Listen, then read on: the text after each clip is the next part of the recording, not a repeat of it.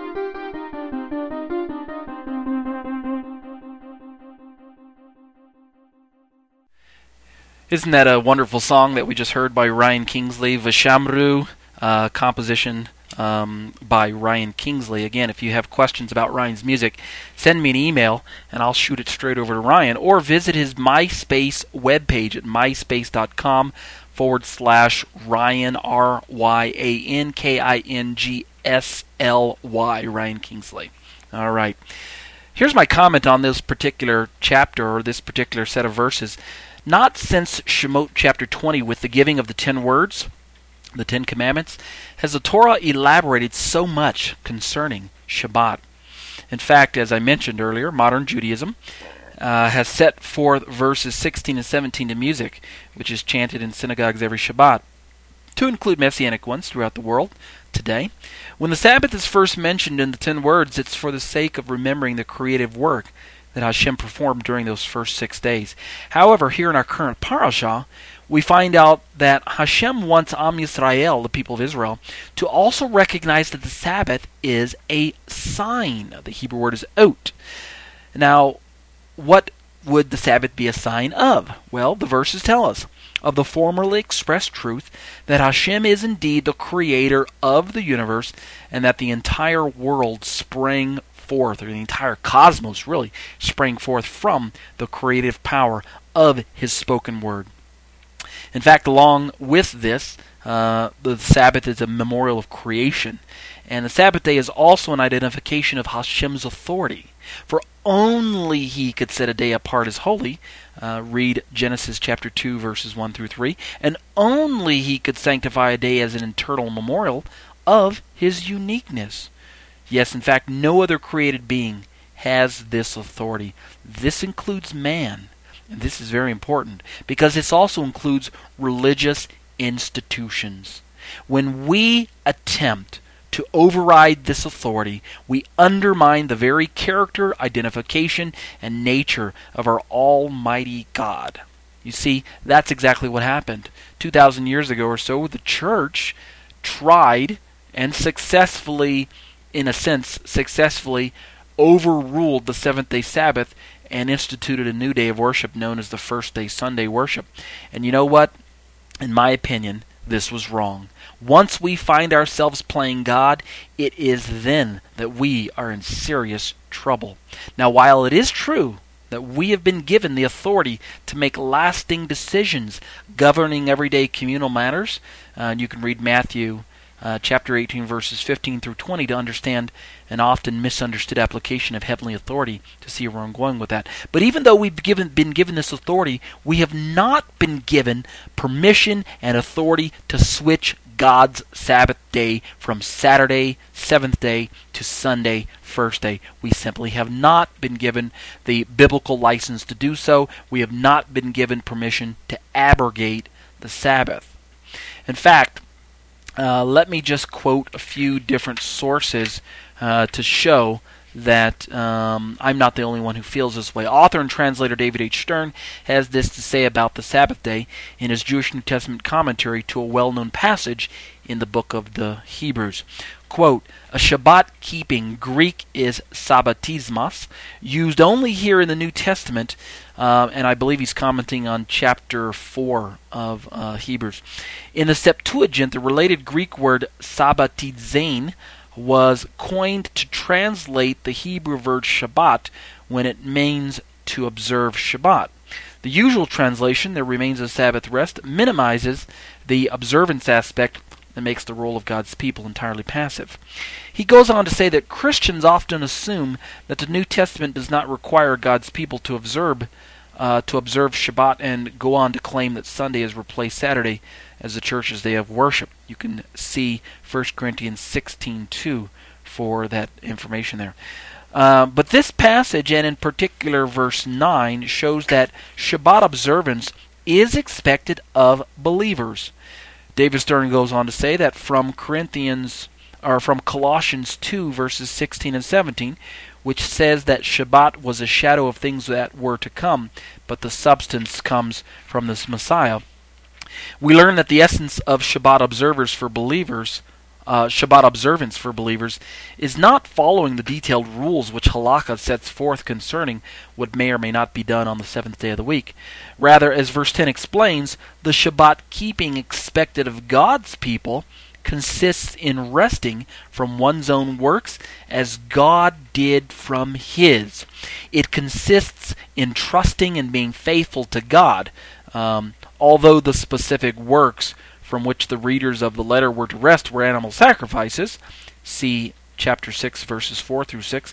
By implication, all self struggle in which one relies on one's own efforts instead of trusting God is to be avoided. And Stern goes on to conclude, and in this, the author is making the same point as Shaul does in Romans chapter 3 verses 19 through chapter 4 verse 25 end quote i pulled that quote uh, from david, New- david stern jewish new testament commentary jewish new testament publications uh, jntc 1992 page 673 i go on to note in my own commentary that the talmud which of course is the great compendium of jewish thought um, since this particular commandment that we're reading about in chapter 31 of exodus um, since this mitzvah to keep the Sabbath is juxtaposed with the building of the tabernacle, the rabbis supposed that Hashem was hinting at defining work, the Hebrew word malacha.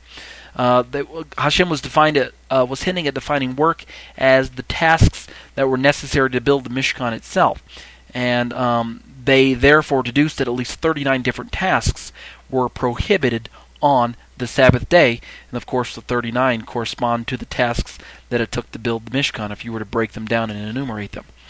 I believe that for the most part, since the Torah is rather silent when it comes to defining all modes of malacha, of work, that our sages had the right intentions. If we look at chapter 31, verse 15, and take it at face value. Verse 15 says, On six days work will get done, but the seventh day is Shabbat for complete rest set apart for Adonai. Whoever does any work on the day of Shabbat must be put to death. And the word for work there is malacha, as the Hebrew says, verse 15, Sheshet yamim yeaseh malacha uviom hashvi'i Shabbat Shabbaton uh, kodesh la Adonai kol ha'oseh malacha bayom hashabat mot yumat. Um, melacha, that's the word for work. It's a technical term, and we'll have to define that as to um, before we can understand what prohibition uh, the Lord is telling us here. So I believe that for the most part, since the Torah is silent when it comes to defining all modes of work, that our sages have the right intentions. However, the overall outlook of Sabbath prohibitions with their various halakhic rulings, as interpreted by non Messianic Judaism, in my opinion, amounts to I want to say legalism, but I don't mean legalism in the sense of trying to earn one's position in the covenant. Rather, um, legalism in the sense of of a, a, a, mechanical doing of the commandments without um, any real love for God or man. And um, the enormous uh, legal codes, the massive minutia of details that um, have been added to the basic commands for Sabbath uh, seem to cloud the issue. And sadly, today, many Jewish people have even added more to the original uh, 39 that we find here in the Torah, as well as to what the um, rabbis have enumerated in the in the uh, Mishnah. Uh, thousands of um, fences built around the Torah, uh, built around the um, uh, the Sabbath prohibitions. Um, so that in effect, to properly keep the Sabbath is really today an enormous burden on the average Torah observant prospect, and I think we're missing the point. Um, but I, am not here to slam non Messianic Judaism in my commentary here. I'm just sharing my opinion with you. Um, however, they wish to approach God and His commandment keeping ultimately becomes their own issue, and it becomes an issue between them and God. One other point that I'll make in my commentary, and then I'll close this argument about the Sabbath. Whether or not seventh day Sabbath keeping is for all believers, Jew and Gentile alike, remains to be universally accepted. In other words, I could teach about the Sabbath till I'm blue in the face, and there are going to be many Christians who are going to remain unconvinced.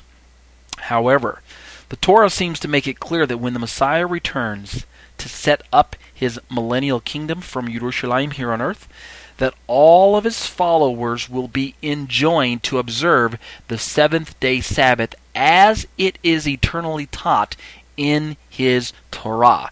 And if you don't believe me, you can reference Yeshayahu, Isaiah chapter 66, verses 22 through 24. Let's continue.